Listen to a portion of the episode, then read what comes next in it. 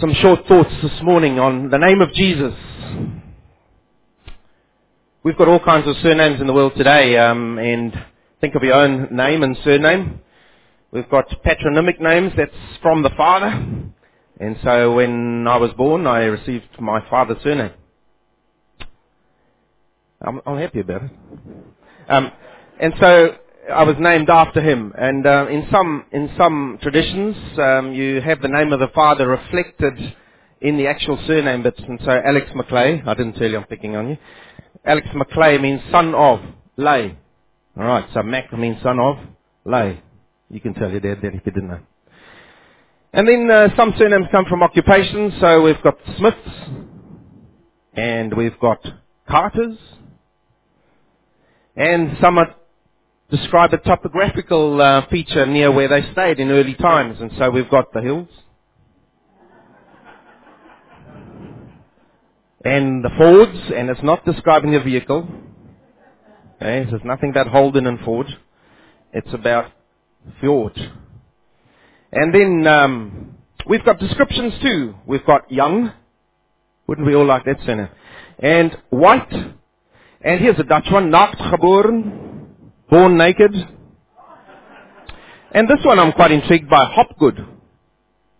Think about that one. How did they name someone Hopgood? And then we've got uh, matronymic names, sometimes in um, in the days uh, way gone when uh, mothers had illegitimate children, their children would get named after their surname. And today with single parents, many of them take on their mum's names. We've got combination surnames, Rutherford King. We've got unfortunate surnames like Shufflebottom or Katzenellenbogen, Cat's Elbow, Figure.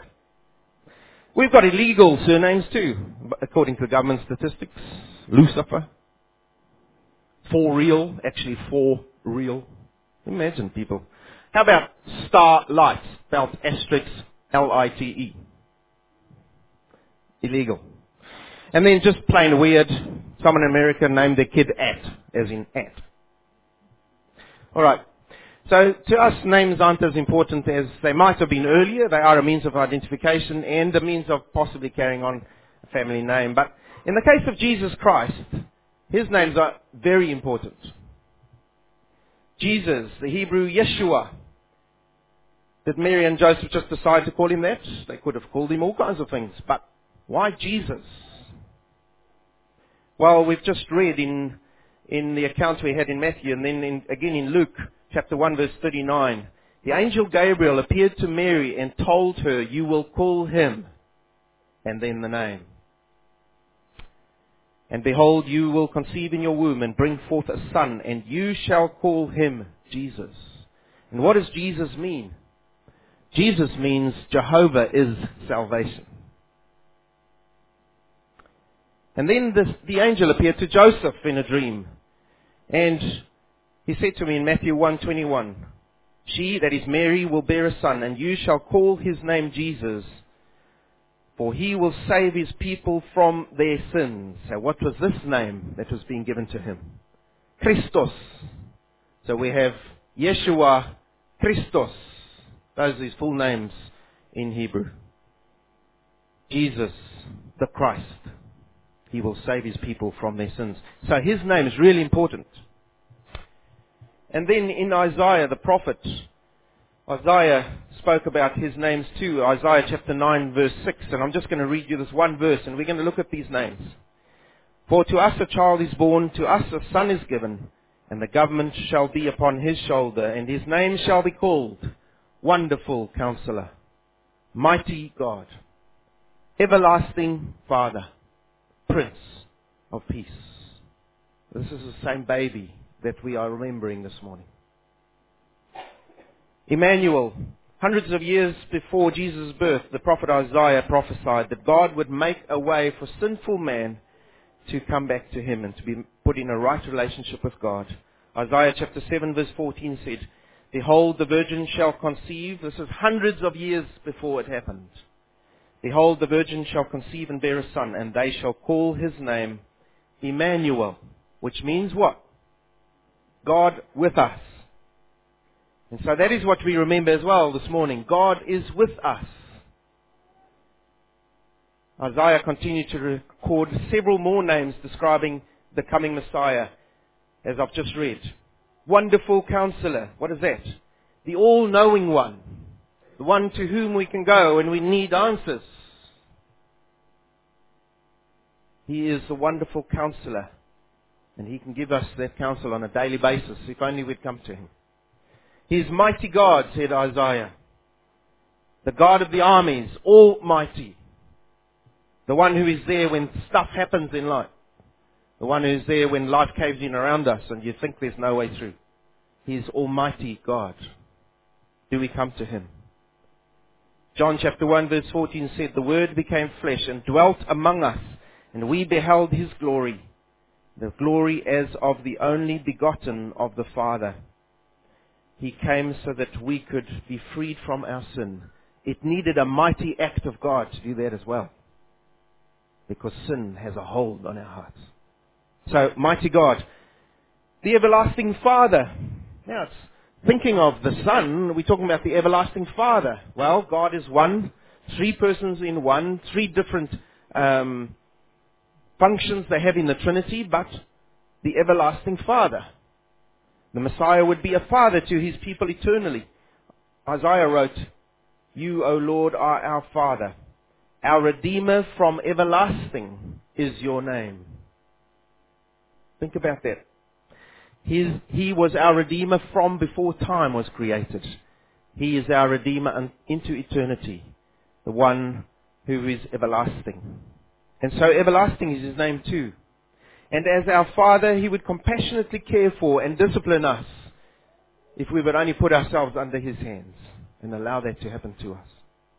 And then lastly, he's the Prince of Peace, says Isaiah. He's the one who would one day make peace possible between sinful mankind and a holy God and bring peace also between sinful people.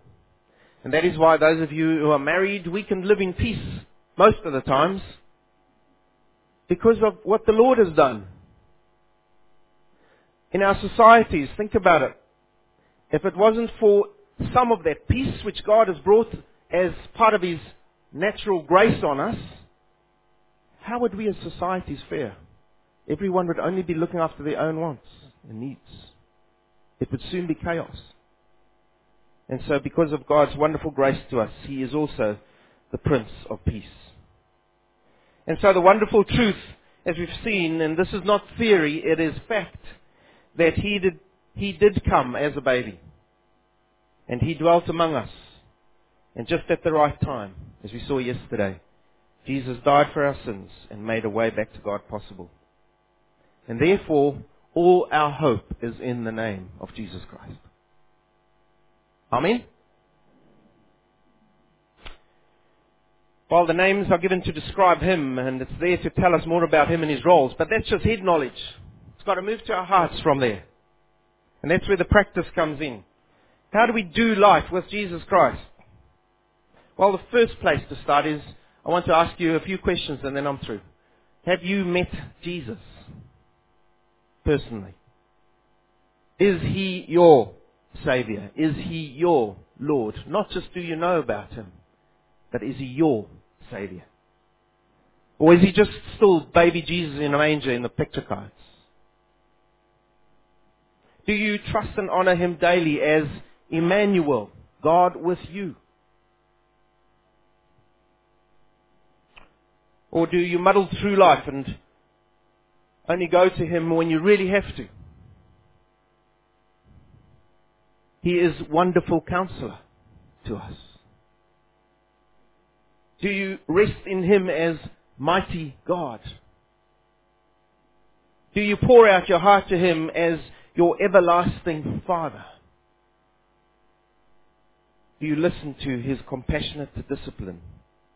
And when the storms of life hit you, do you allow Him to rule over your heart as the Prince of Peace. What beautiful names, what meaning to this little baby who is our Savior. And so let's just pause this Christmas to give him thanks. He is Jesus, more than just the baby in the manger. He is the Christos, the Christ, the Savior of the world, your Savior. His name is Jesus Christ. Amen.